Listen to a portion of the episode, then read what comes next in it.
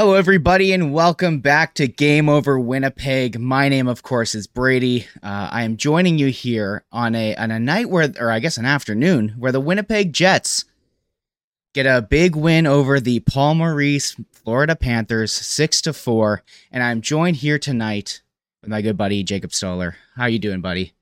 Doing good. How are you, Matt? Thanks for having me. I am, uh, you know, I can, I honestly cannot complain on it. You know, when the Winnipeg Jets win, I'm uh, I'm feeling happy. When uh, when the game goes like it is, it's a very exciting one. Uh, I'm just mm-hmm. sitting here waiting to do a show after, and uh, knowing there's lots to talk about. Uh, before we do get into it, though, uh, Jacob, why don't you why don't you give everyone a little bit uh, of insight into yourself? Let them know who you are, what you do, and for work. Uh, obviously, over at the Hockey News and Yahoo. And if I missed anything else, uh, let them know. Yeah, for sure. Um, thanks, Brady. Yeah, so uh, as you said, I work for the Hockey News, and I'm a multimedia journalist. I do stuff on our for our magazine, uh, our website, like the hockey news dot com. I host a couple podcasts for them as well. And then for Yahoo, uh, I'm a freelance writer, so anything from news hits to features and whatnot. Uh, born and raised in Winnipeg. I lived in Toronto the last couple of years, but uh, back here, um, yeah, back here, out of the uh, center of the universe.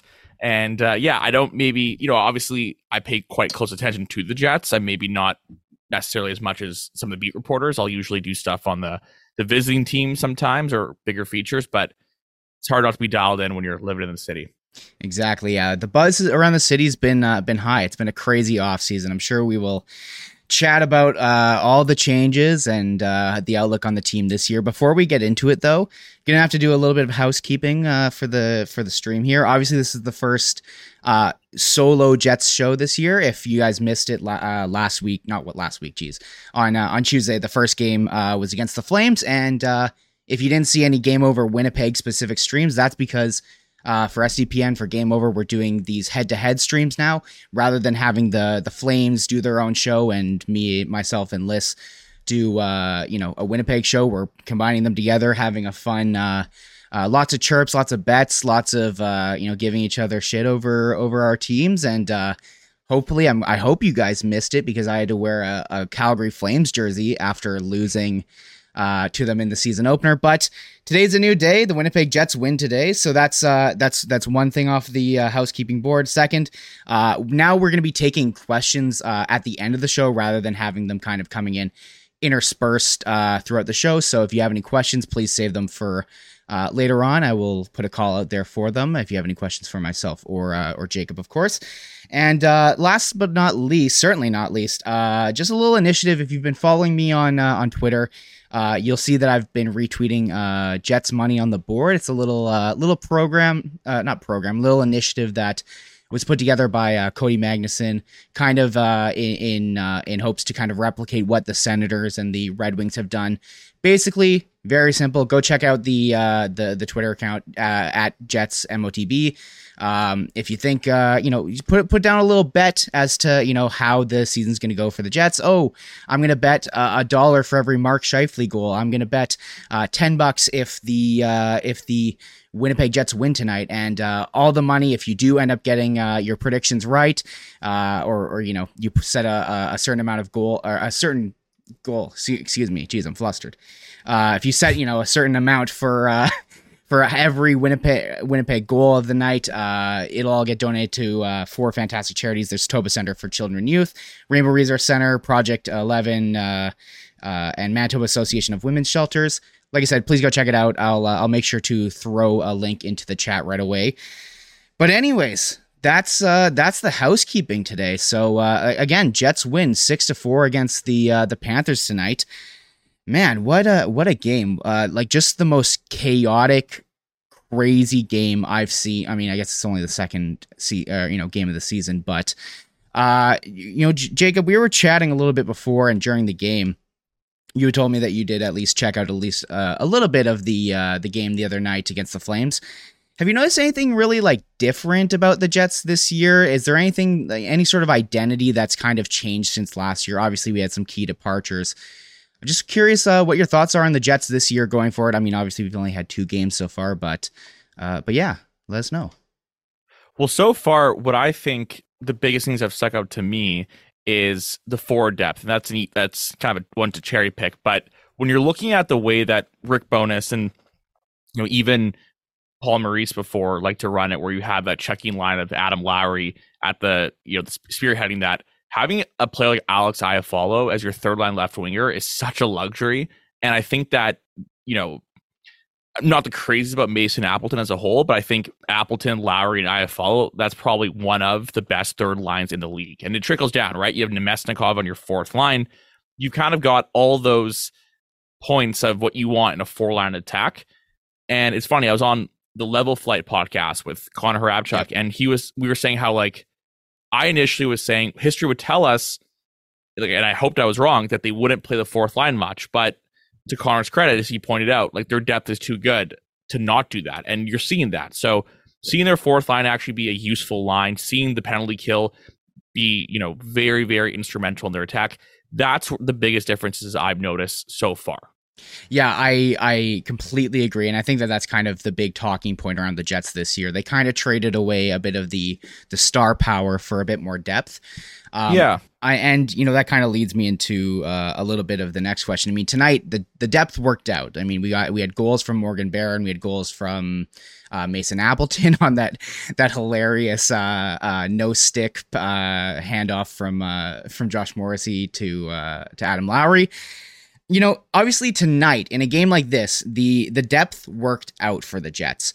Uh, my question to you is more, do you believe that the route that they've taken with gathering more depth will pay off for them in the long run? Do you think that star power is, is you know, maybe a, a little bit less necessary? Or do you think that, uh, you know, throughout the course of a year, it's it might become a little bit more apparent that, you know, if, if things don't go perfectly in regards to depth scoring, that maybe things might not go right? Well, it's funny because if you look at the Dubois trade, let's also remember, it's not like Pierre-Luc Dubois was the X factor for Winnipeg Jets. Great player, love his game. I think his potential to be one of the best power forwards in the league.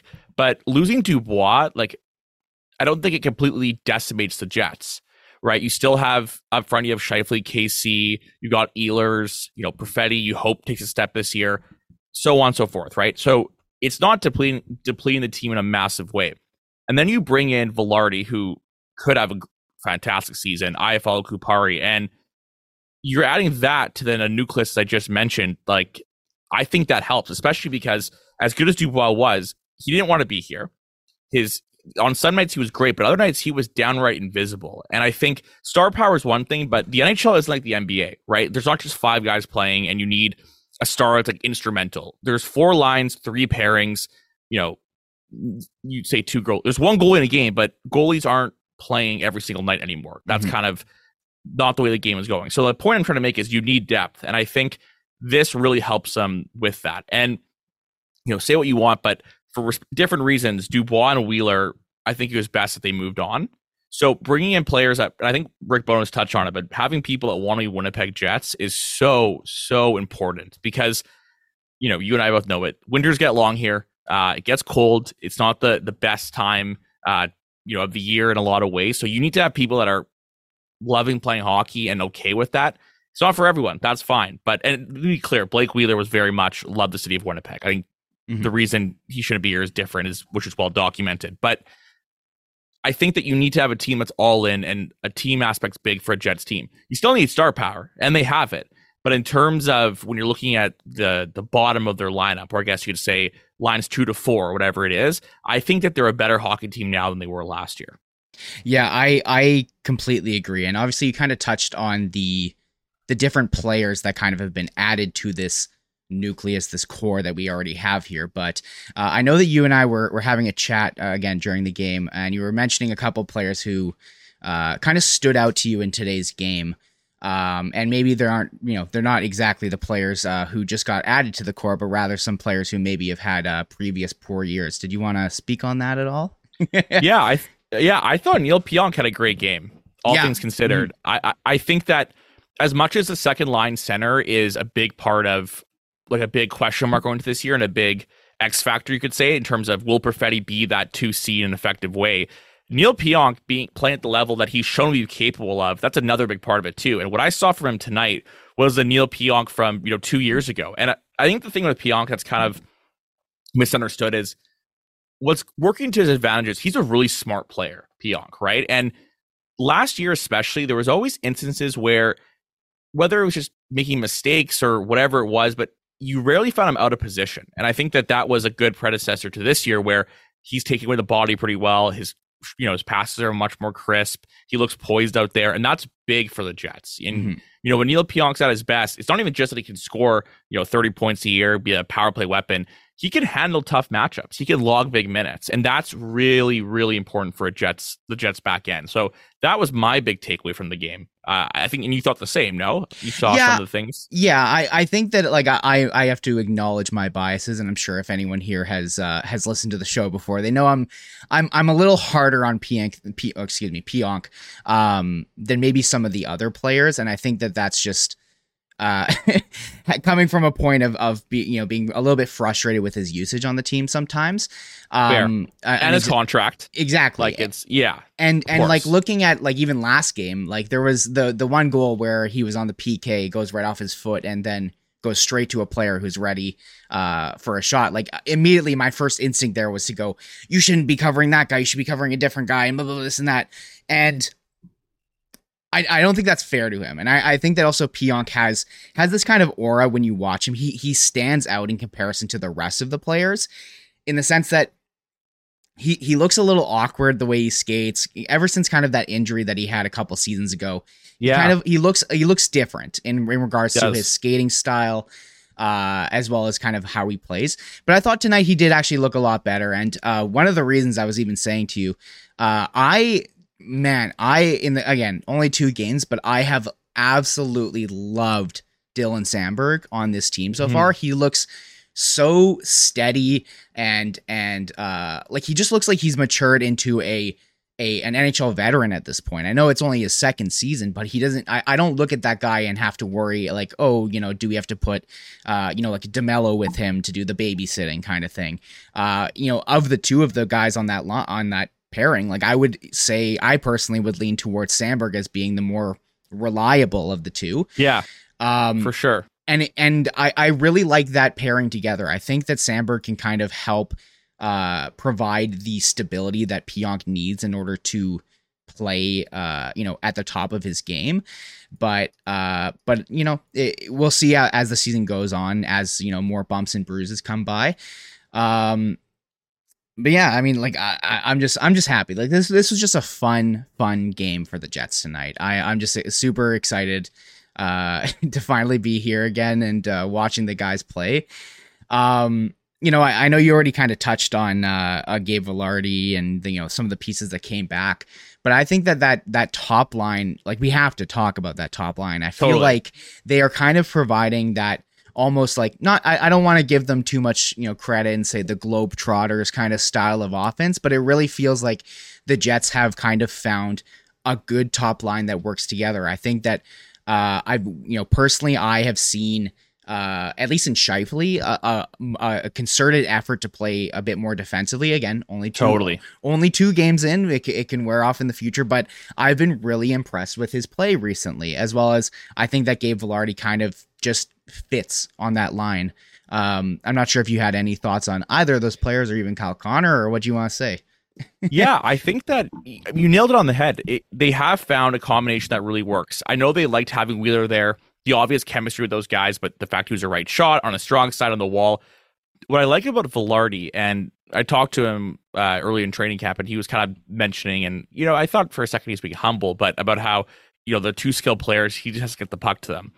Obviously, Gabe Vilardi can provide offense too, right? He's no, you know, he's no sh- schmuck. But I think that if you have a guy of his skill set, being that sort of retriever per se, and able to make passes through seams, able to find a Kyle Connor uh, on a strong side, able to get Mark Scheifele in the slot, that makes a massive difference. Mm-hmm. And I think that when you have, especially too, just on the wall, having that big of a body, I think it's, it's such a seamless fit for them. I don't think that Vilardi. Maybe people disagree. I don't see him as a driver. I don't see him as a guy that's going to drive a line on his own. He's probably going to be a very good complementary player. Mm-hmm. And in this role, it's probably best suited for him. And I'll agree with you about the Scheifele thing, man. Like, I, I've, I'm definitely a critic of Mark Scheifele at times, but he looks very dialed in. Like, he looks very dialed in in every facet of the game.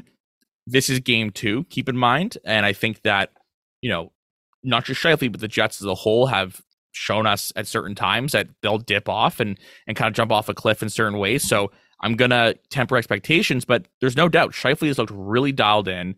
K C looks dangerous. Mm-hmm. He looks like, yeah. you know, his usual form. Like every time he's out there, he's going to whip it out. Like just, you're like, holy crap. Like this guy's just, he's floating out there sometimes. So that line is really dialing in. I honestly think the real question though is about that. What do you think about the second line? That's, I was going to go there sh- right away. Um, before we do, I, I, I just have to comment on, uh, I was tweeting about this. I loved the fact that uh, off of just a dumb little, little, you know, non-call for interference kind of thing for, uh, for Tkachuk, the fact that even Scheifele decides to kind of go back at him and give him shit. Like, again, I, I don't know if this was a concerted effort by him or not, but the fact that he, you know, goes to, goes up to Tkachuk and goes, "Hey, you want to go?" Like you can literally see it to see him in his face saying, "You want to go?" In the home opener, in front of the home crowd, right after you sign a deal, and on top of that, you take off one of the Panthers' best players for five minutes as they're about to try to mount a comeback against the Jets. And hey, I mean, we saw they almost made the comeback. If they had five extra minutes of Matt Tkachuk on the ice, that could be a different game. And totally. So I, I, I had to give uh, some credit to Scheifele there again. I don't know if that was on purpose or not, or, or, you know, whatever. But yeah, the second line is interesting. That is, you know, I I, I have a lot of faith in Cole Perfetti. I'm a big fan of his. Uh, yeah. I think he is kind of the the the big key piece of that line on, on whether or not it will work out. I think that it will take a little bit of time. He'll make some mistakes. Again, this is only like his, I think this is on the broadcast. This is only like his seventy-fifth. N H L game, seventy-first, yeah, seventy-first, exactly. Like crazy. He he's got a lot of time to figure it out, and he's already be, being given such an important role. And again, that second line, like while it is a second line, it can still be almost looked at like a a, a one B, uh, or even I would almost say like a a two A. Like the the way that right. they are gonna that the Jets are gonna use both the third line and the fourth line, like. Fair. Perfetti isn't going to have to take the craziest matchups because they're going to be putting yes. the defensive shutdown line with Lowry against the other team's best. They're going to be putting the the Scheifele line against whoever. Um, so I I, I I I have a lot of of time for them to figure it out. And I thought tonight, um, not only did did Cole Perfetti have a, a better game, um, even just getting that that beautiful assist on the DeMelo goal, uh, great vision on his part, and that's kind of what the Jets need him for. I mean, on that line, Nino Niederreiter is a shoot shoot first guy. Uh, mm-hmm. Nikolaj Ehlers is a shoot first guy. So I think that he fits very well on that line. It's just about whether or not he can, you know, step up to the, uh, you know, what is needed of a, of a two C. Um, yeah. And just like to that point, mm-hmm. you touch on it, but also like a big part of a big, like that pass, the DeMelo goal, right? Mm-hmm. That was it. That was Cole Perfetti at his peak, just amazing vision, able to to decipher seams just in an instant, and it was a great play. Um, obviously, it was nice for DeMelo to snipe it too, which no one expected. But I think that big part of that line is dependent on which version of Nick Ehlers are we going to get. Yeah, not to say he's inconsistent, but is he going to? How many games is he going to play this year? Right, like how and, and people don't really talk about this, but before the Jets acquired Nino Niederreiter, like Niederreiter was kind of known as a bit of a streaky player. Like he's yeah. a high volume shooter, but he has those lulls. So those two guys will be a big part of what you'll get out of Cole Perfetti. He's not going to become a lightning fast skater. He's not going to change who he is. What Cole Perfetti is, is a super smart, cerebral centerman that can come under the play, facilitate, make plays through the middle of the ice on his forehand and backhand, and set up a volume shooter in Niederreiter or a zone entry machine Ehlers. So how those two guys on the flanks do will really define how he progresses and, and how this season goes, in my opinion. Yeah. And to, to even just speak on it further, like I remember uh, like coming into the season before we saw any like line combinations or anything like that. I personally wanted Perfetti to be playing with Kyle Connor because in my mind, Fair. I was, I was thinking, you know, the pass guy with, you know, the most cerebral sh- uh, uh, sc- goal scorer that the Jets have um, would make a lot of sense. But you know, obviously the game is more than just, hey, this guy has the puck and he needs to pass it to this guy and shoot. Um, and partnering him, I think, I think with Nick Ehlers, for example, it kind of gives, uh, I feel like the line mates that they've given Cole Perfetti perfectly make up for his weaknesses. He's not the biggest totally. play, he's not the biggest player, and yet Nino Niederreiter's out there and he's willing to bang and crash and go into the dirty areas for the team. Um, and and uh, he's also not the most fleet of foot guy. So having a guy like Ehlers on on that line in order to uh, you know facilitate the zone exits and zone entries, it just makes sense uh, as long as everything can come together and work out. The the worry that you might have is the it just doesn't mesh, but in, you know, again, in only two games, uh, like the, the, the Flames game, I thought that all in all, they, they weren't fantastic. And, and that kind of goes to your point of, you know, it really depends on how Nick Ehlers is playing because, uh, you know, that guy missed all of, all of preseason and, and it looked yep. like he was a little bit rusty. Whereas tonight, despite having ended the game, uh, against the Flames where he looked like he was injured potentially, Uh, he looked like a, a speed demon tonight. Like he was all over the place. I absolutely loved the back check that he had on that one. Um, was it, it was it was after his slashing penalty? He, he yes. they they got a a goal a, a chance uh, to score, and then the puck came back, and he came and just absolutely pickpocketed someone and went back up the ice, and they almost scored again. Um, yeah, like things are just looking really good for the Jets, in my opinion. And and as far as Uh, you know, th- what I really liked about them tonight was that they kind of, it felt like they just kept their foot on the gas. I mean, despite the the, the slight breakdown near the end of the game, uh, the Jets were firing on all, on all cylinders all the way till the end of the game. And um, another thing that, uh, you know, maybe maybe you can touch on the, the defensive side of things, but I found tonight that, and especially especially tonight, but also last game, the defense just seemed to be like stepping up and playing the totally blue line agree. so much more. And and going back to when the Jets were the best that they were, when they had, you know, a capable blue line, when Dustin Byfuglien, uh, Toby Enstrom, all these guys were here. One of the things that was actually good under Maurice was that they, excuse me, they played a very aggressive uh, at the blue they line. They aimed for point shots. Ex- it was a priority. He exactly. Shot every time. Exactly. But, but even, but even on the like, in regards to, um, you know, keeping pressure on the, yeah. when it, whenever the other, the opposing team, it wasn't just a back out and let them, you know, get their zone exit. It, it really seems like Rick Bowness wants them to be playing active at the line, trying their best to keep the puck in, keeping the foot on the gas. And again, it, it worked out for most of the night, in my opinion. Again, uh, you know, bit of a breakdown near the end, but, um, but yeah, I don't know where, where the question is here, but, No, but I think in terms of the defense, like from what I, my biggest takeaway about it is yeah. you look at, okay, so there's Schmidt, who is grossly overpaid, and, you know, he is what he is. He's a bottom pairing guy. There's DeMelo, who's a good defenseman. He just needs to kind of be with a, a Morrissey type. There's a lot of like pieces, and I think last year, it just, it was almost like a puzzle that was like distorted, right? You were like, you, not everything was meshing together, I think. Mm-hmm. But this year, and it's too bad for Ville, the injury, right? He would have been a perfect kind of complement to to some of these guys. It really is too bad. But I guess what I think, I, what I saw, at least the, the first two games, is way more in sync. The first passes were more crisp. But also, because the forwards are much better, I think that there's a lot more support for them down low, a lot more support in those, whether it's outlet passes and whatnot. You've got, you know, you've got guys on the flanks that are much more susceptible to take passes. Like Perfetti as a winger is kind of just a, a suicide pass. The kids yeah. get crunched like at yeah. this point. Let's be honest. So the roster configuration up front definitely helps that too, I would say. I think that, I mean, like guys like Dylan and, and you know, Schmidt, to be honest, all things considered, played pretty well today.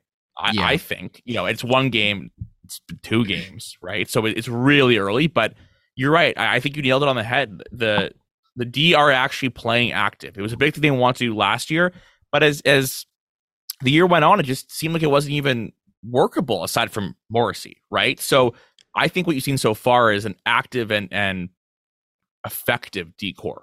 Yeah, and and excuse me, uh, like I I completely agree. Where uh, in regards to like how things just felt off last year, especially later on in the season, the Jets were were able to filter a lot of their offense still through the through the D-men, um, you know, later on in the season. But I think the big issue has was that while they were getting shots from the D-men, nothing was coming at coming from it. There was no chaos in front. There was no uh, tips. Totally. There was no rebounds. The way the Jets were scoring like crazy last year at the start of the season was that they were able to continually get those shots on, get tips in front, get the second, third, fourth shots until it's in the back of the net. And uh, it, it, I, I absolutely love the fact that you pointed out the um, – that like the, the forwards have to do with that, uh, whether it's, you know, on the breakout with, again, the Cole Perfetti not being able to really move his feet there, but, and, and Blake Wheeler being a, a player totally, who, that's another good just point. Completely able to be pressured off the puck. Um, it, like t- the, the, the, the two games that we've, the Jets have had, the way I would describe their offense is chaotic, which is good, which is great, especially totally. for a team that creates from the, uh, from the blue line so, so much.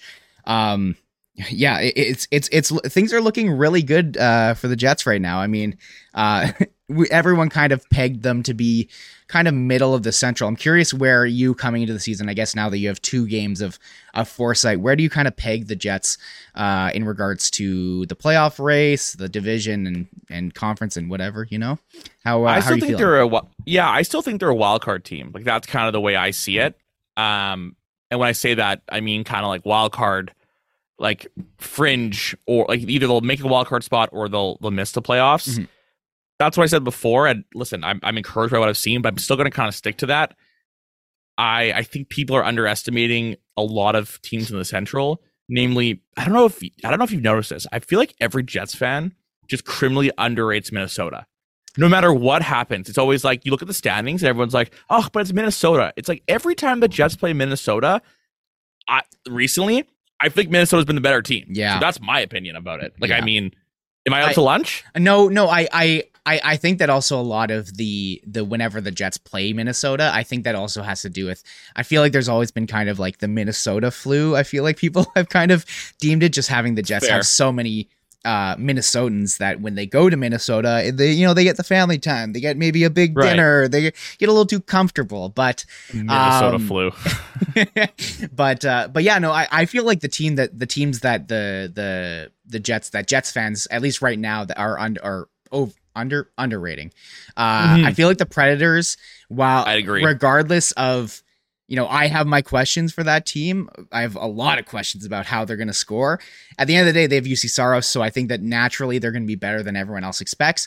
Uh, a lot of people I've talked to, myself included, are are very much down on the Blues, and I think that's more of a like vibes thing rather than a yeah. Like, like I feel like that's everyone going, oh, I could see Arizona and, and Chicago doing better than I expect. Just that's such nat- a vibes thing. Yeah, because just, it's just like because they're you're exciting. Like, Yeah, yeah. Just because you're like, oh yeah, Connor Bedard, Logan Cooley, those guys will will, totally. will certainly skew the standings. um, well, to me, like I'll be honest with you, when I was watching today's game, I was kind of thinking about this, and it's like if you look, there's two things. One, the Jets are so lucky that they don't have to play against a Barkov all the time, too. Yeah. Like, oh my gosh, that guy's a mammoth. Obviously, Nate Max in the division, and there's there's very there's very good centers in this league, but. I think in terms of the depth, like the Jets have some. Pre- it's it's been said like even before with Dubois, right? The Jets are the best three centers in the league. Remember they were saying that all the time, like yeah. which is just not true. But the, the Jets center depth is actually a huge asset for them, and that's going to be really, really key, I think, in, in this interdivisional play.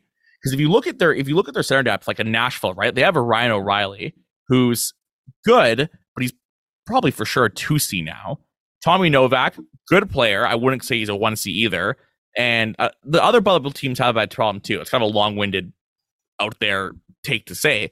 But I think that if you look at the way the Jets stack up against the other division, I mean, I don't mean to railroad this, but their power play, their power play has to be elite in my opinion. If, yeah. if you think they're if if you think they're going to be better than a wild card team, they need they need to get this power play at an elite level. I think you saw some good glimpses of it, but I I, I just want to. Like the penalty kill is great, yeah. It's awesome, but I think the p- power play needs to be exceptional, like top seven or top ten. Yeah, let's say. I I very much uh very much agree with that. Uh, and, and that, like that was the whole thing last year was the power plays just felt yeah. absolutely anemic, like completely. Like the what the every single power play you could you could write it up. The script the script was one hundred percent written. It so was, predictable. The first minute is going to be them failing to enter the zone. Eventually they they get off the ice. The second power play comes on. Maybe they get into the zone. Maybe they get possession. But at that point, it's uh, ten seconds left in the power play, and you're and it's like Casey gets it, does a little dance with it, and then he dishes it back to Morrissey, and like. You could just tell that morning at the Delta Hotel, they had a P K meeting. Like, all right, here's exactly what the Jets are to yeah, do. Exactly. We're going to do this. And it was just so predictable. So, yeah, I think they really got to get that going. Do, I don't know. Do you like Iafallo on P P one? What are your thoughts on that? I I I am a firm believer in... You're a big e- Ehlers guy. Well, it, well, I am a big Fair. Ehlers guy, but but Me regardless too. Of if it was Ehlers, if it was Scheifele, if it was Connor, if it was Morrissey, if it was any of these, or if it was Vilardi, any of those guys, if they are left off the top power play, I'd be making the exact same arguments for them. I, I fully believe you should be putting your best players out there the entire as long as possible on the power play. You should not be uh you know separating it into two, because here's the thing, the the I, and as, especially regarding like who is the first power play that goes onto the ice, the the reason I I campaigned so hard for Nikolaj Ehlers is what it was what was the issue with the first power play. It was it was the fact that they absolutely cannot get into the zone whatsoever. yeah. uh And and Nikolaj Ehlers, like, that's what he does. He literally enters the zone. He is a zone entry god. Um, so it's true. It, it it just made no sense why he wasn't on the top power play last year. As far as this year goes, I mean, the top power play has looked better. But again, already today, I saw those glimpses of even before the Scheifele goal. Uh, luckily, they were able to get into the zone eventually, and Scheifele scored. But uh, they were having trouble getting into the zone until that happened. Uh, so. I think I, I, Iafallo is kind of there because he's just giving being given the net front, uh, you know, spot, the the kind of bum, but he's also playing like the middle, which doesn't really make sense because yeah, going. I mean, here here's the thing though, the the first Scheifele goal made me think about this. Scheifele needs to get the, make that sweet spot like his trademark place, in my opinion. Like that's because we saw it before, but then it kind of got lost. Like he in the middle of the ice, he is such a weapon, but I feel like we didn't see it enough at certain points. Yeah, like, that's where he needs to make it his kitchen, in my opinion.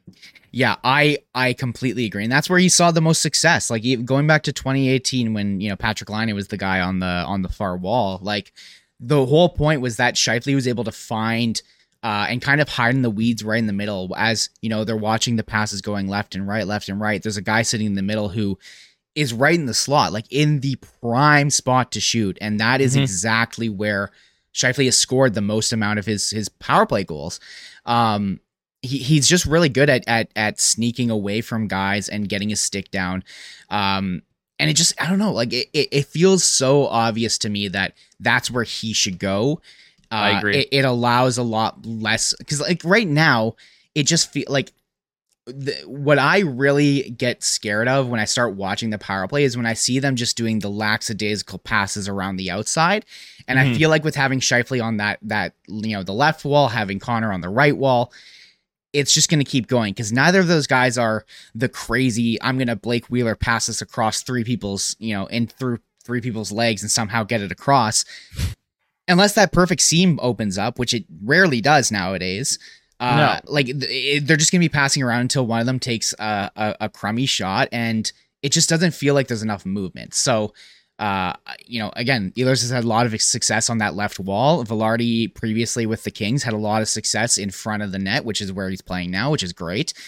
Scheifele has had a lot of success in the middle, and uh, you know, Kyle Connor's in his spot and Josh Morrissey's in his spot. Like it just, it just makes a lot of sense to me, but.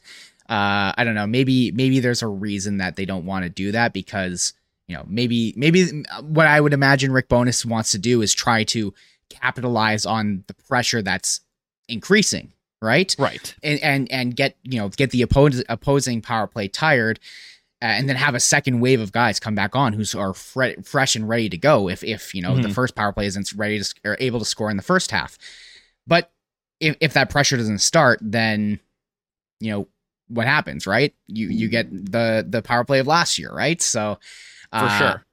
at least well, things, like, things are looking better at least this year. But I, yeah, I, I would agree. I think that it has to be continuing at that level, like for them to be, and they really like they can't let the power play be an issue. Where, and what I mean by that is if there's if they start sliding, they got to change it up. They yeah. have to change. They have to be more innovative and more and more proactive, frankly, because there would be stretches where you're going ten, fifteen games of the same personnel on the first unit. You're, you're not scoring an effective clip and you're losing games because of it. So that's kind of more sort of meant by the power play as a whole. Yeah, absolutely. I uh, I completely agree. But uh, again, things are looking good. Uh, I, I have questions about Iafallo's usage there. But uh, again, the first game, the power play looked fantastic. Uh, mm-hmm. This game, not too bad. So I guess we'll see how it goes. But Uh, you know, we're, I think, I think, you know, we're going to hop over to a, a couple questions from the chat so I don't keep you here Sweet. too, too long. Um, uh, from Stressful Gangar, uh, what team is your, uh, far too early improved team and what team is your far too early playoff dropout? So who do you think has, uh, you know, from just the little bits that you've uh, seen this year and with all the moves in the off season, uh, is there a team specifically that you can think of that looks like they have significantly improved this year, uh, and is there any team that you're already pegging as a, a playoff dropout from last year?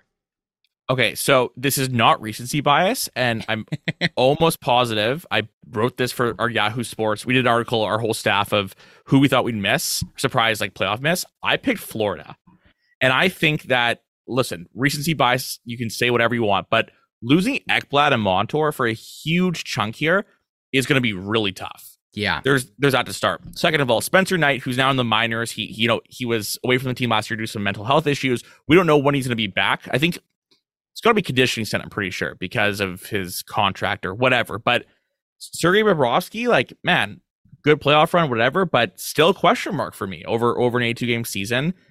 I think their their bottom six is very Paul Maurice like in, in mm-hmm. some facets, and I. I mean, I was messaging you in the game, like Oliver Ekman Larson on their first power play unit. Like, what is this two thousand eleven? Like, come on. He got a nice tape job. He kind of like corralled it a bit, but like, what are we doing here? So, yeah, I, I, I'm very weary of the Cats. Like, I, I, I'm really not into. What was the second part of the question? Was it uh, surprise team uh, to make early, it? Early, imp- uh, far too early, like who improved the most? Uh, yeah. Okay. Like, does it have to be a team that like made a lot of additions? Do just you think? And take it any way you want. Like who who's a team uh, that you can you can if you're just making a prediction to say this team yeah. is going to be significantly improved uh, from last year? Who would you say is is your top spot for that? Honestly, Ottawa.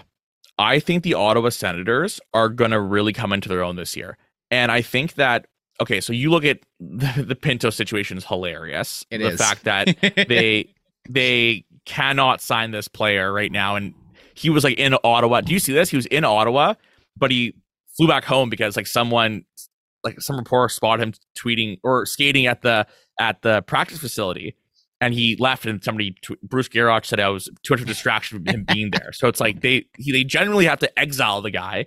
Um, Ottawa's really Ottawa is such a an interesting team because when you look at the way they've built from the ground up, right? They have, intentional or not, of course you want to go best player available, but here's the reality. They've built this core around really competitive players that suck to play against. Ridley Gregg, if you don't know his name now, you will know it yeah. this year. That guy's a menace. That guy sucks to play against, and he's really good. Like, I'm talking really good. And that year, when they drafted him, the Sens had three first-round picks. It was a near certainty they were going to trade the third one. But when Greg slipped to them, they were like, no, we're drafting him. They love him that much. Okay, there's him. And then Brady Tkachuk, I think he's an excellent leader. And he's really kind of the face of that identity I'm talking about. And then you have Sanderson, Shabbat, Chikrin on your back end. All three guys for different reasons that I think are going to take a massive step this year. And I think a big part of it is a respective deployment. So I'm big on the Senators this year. And yeah, they suck to play against. I'm telling you, man. People are going to see what the Sens are all about this year. Yeah, I I, I don't know if I sh- fully share my your thoughts on the Senators. I think that some things aren't going to go right for them in the future, but that's fair. Uh, but but that's that's fair. I'm also I have questions about their goaltending, but uh, just to answer the question as well myself, uh, early pl- my my playoff dropout this year. If if you listen to Can't Teach Sides with my my uh, co-host Liz And I uh, I predicted that this year is the year that the Tampa Bay Lightning fall out of the playoffs. Yeah. That is my hot take. I'm ready to have it thrown in my face at the end of the season when they are naturally back in the cup final. But they win the uh, cup. I mean, hey, it, it, it, they could. They genuinely could. But I don't know. I feel like this just feels like the year where they're going to take uh, a step back in regards to. I, I think the Vasilevsky Uh, injury will be a big effect on it, at least to start the season. For I know sure. It's only a couple, you know, a, a couple months, but it's the Lightning. Who knows? Maybe a couple months is uh, more than a couple months because it, it works out better for them in in money ways. Um, who knows? It, truly, who knows? Um, but they also feel like a team I could just see maybe getting. They've always kind of had a bit of injury trouble, so um, I I guess, and also with the the rise of the rest of the teams in the Atlantic. Someone's got to take a step back at some point, right? So they're they're my pick personally, and I also, uh, as far as improvement, I don't know. I don't really have a of who improved the most. I would say the Jets. No, I'm kidding. Um, I, I think naturally that like I it's kind of the the low hanging fruit answer, but like the Blackhawks. I mean, they they got Connor Bedard, and and not only did they do that, they I mean uh, Taylor Hall's going to be out for a while, but uh they had I, him at one point. They did have him. uh I mean, Corey Perry's there, Nick Foligno, again, some guys who are a little past their prime, but uh that still feels like a young team that could maybe get a lot out of even guys like Lucas Reichel is is a promising young guy as well too. uh I think that they'll be totally you know, I, I think they'll be decent. I'll think they'll be better than most people expect them to be, but uh but they still have Peter Mrazek in net, so maybe not. We'll Same. see. Yeah. Um okay, one uh one other question here. Um let's see. Uh who are you uh who are your top three dark horses this year? Players or teams? Uh, let's do teams. I, I would imagine okay. teams, but okay, so dark horse as in like to win the cup or make the playoffs, or what do you I, want? yeah, do you... let, let's do let's do uh, could win the cup, but you wouldn't be traditionally in the conversation uh, of of that. I guess if that makes That's sense. A great question. No, totally. The Devils don't count, hey. I don't think they do. I feel like that's everyone's. Yeah. That's the trendy that's every, pick. Yeah, it's such, yeah, it's it's the cool thing to do. I think if I'm looking for a couple dark horses. I'm, uh, I could be, I could bite my tongue here, but I'm going to say Minnesota. I, I really, listen, I really like Minnesota. What, the reason I like Minnesota is this. People talk about the Zuccarello and Foligno contracts, whatever. Like, to me, it's like, they're big parts of the team. You overpay them. They're, they're big parts of them. Okay. Contracts but are just contracts. It, it, it's about yeah. what's playing on the ice at the end totally. of the day, right? The Wild are just...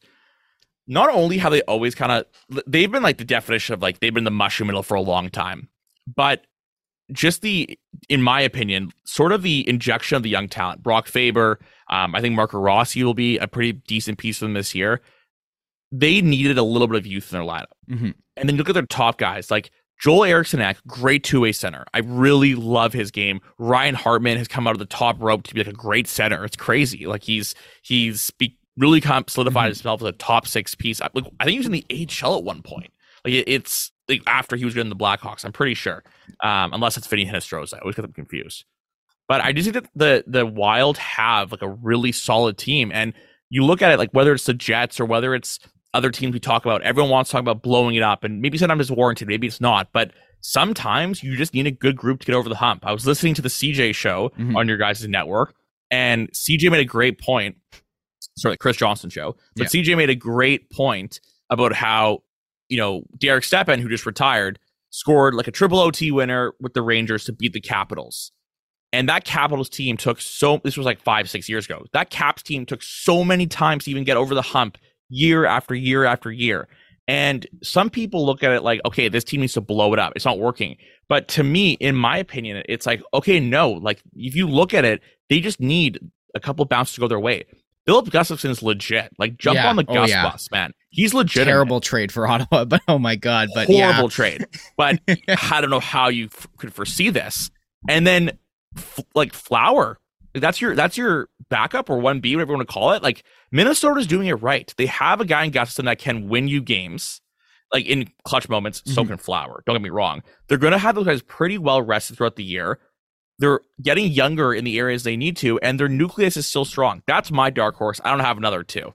I'm gonna go. Actually, I'll go Vancouver. That, that I actually I feel a lot stronger on Vancouver than I feel like a lot of other people do.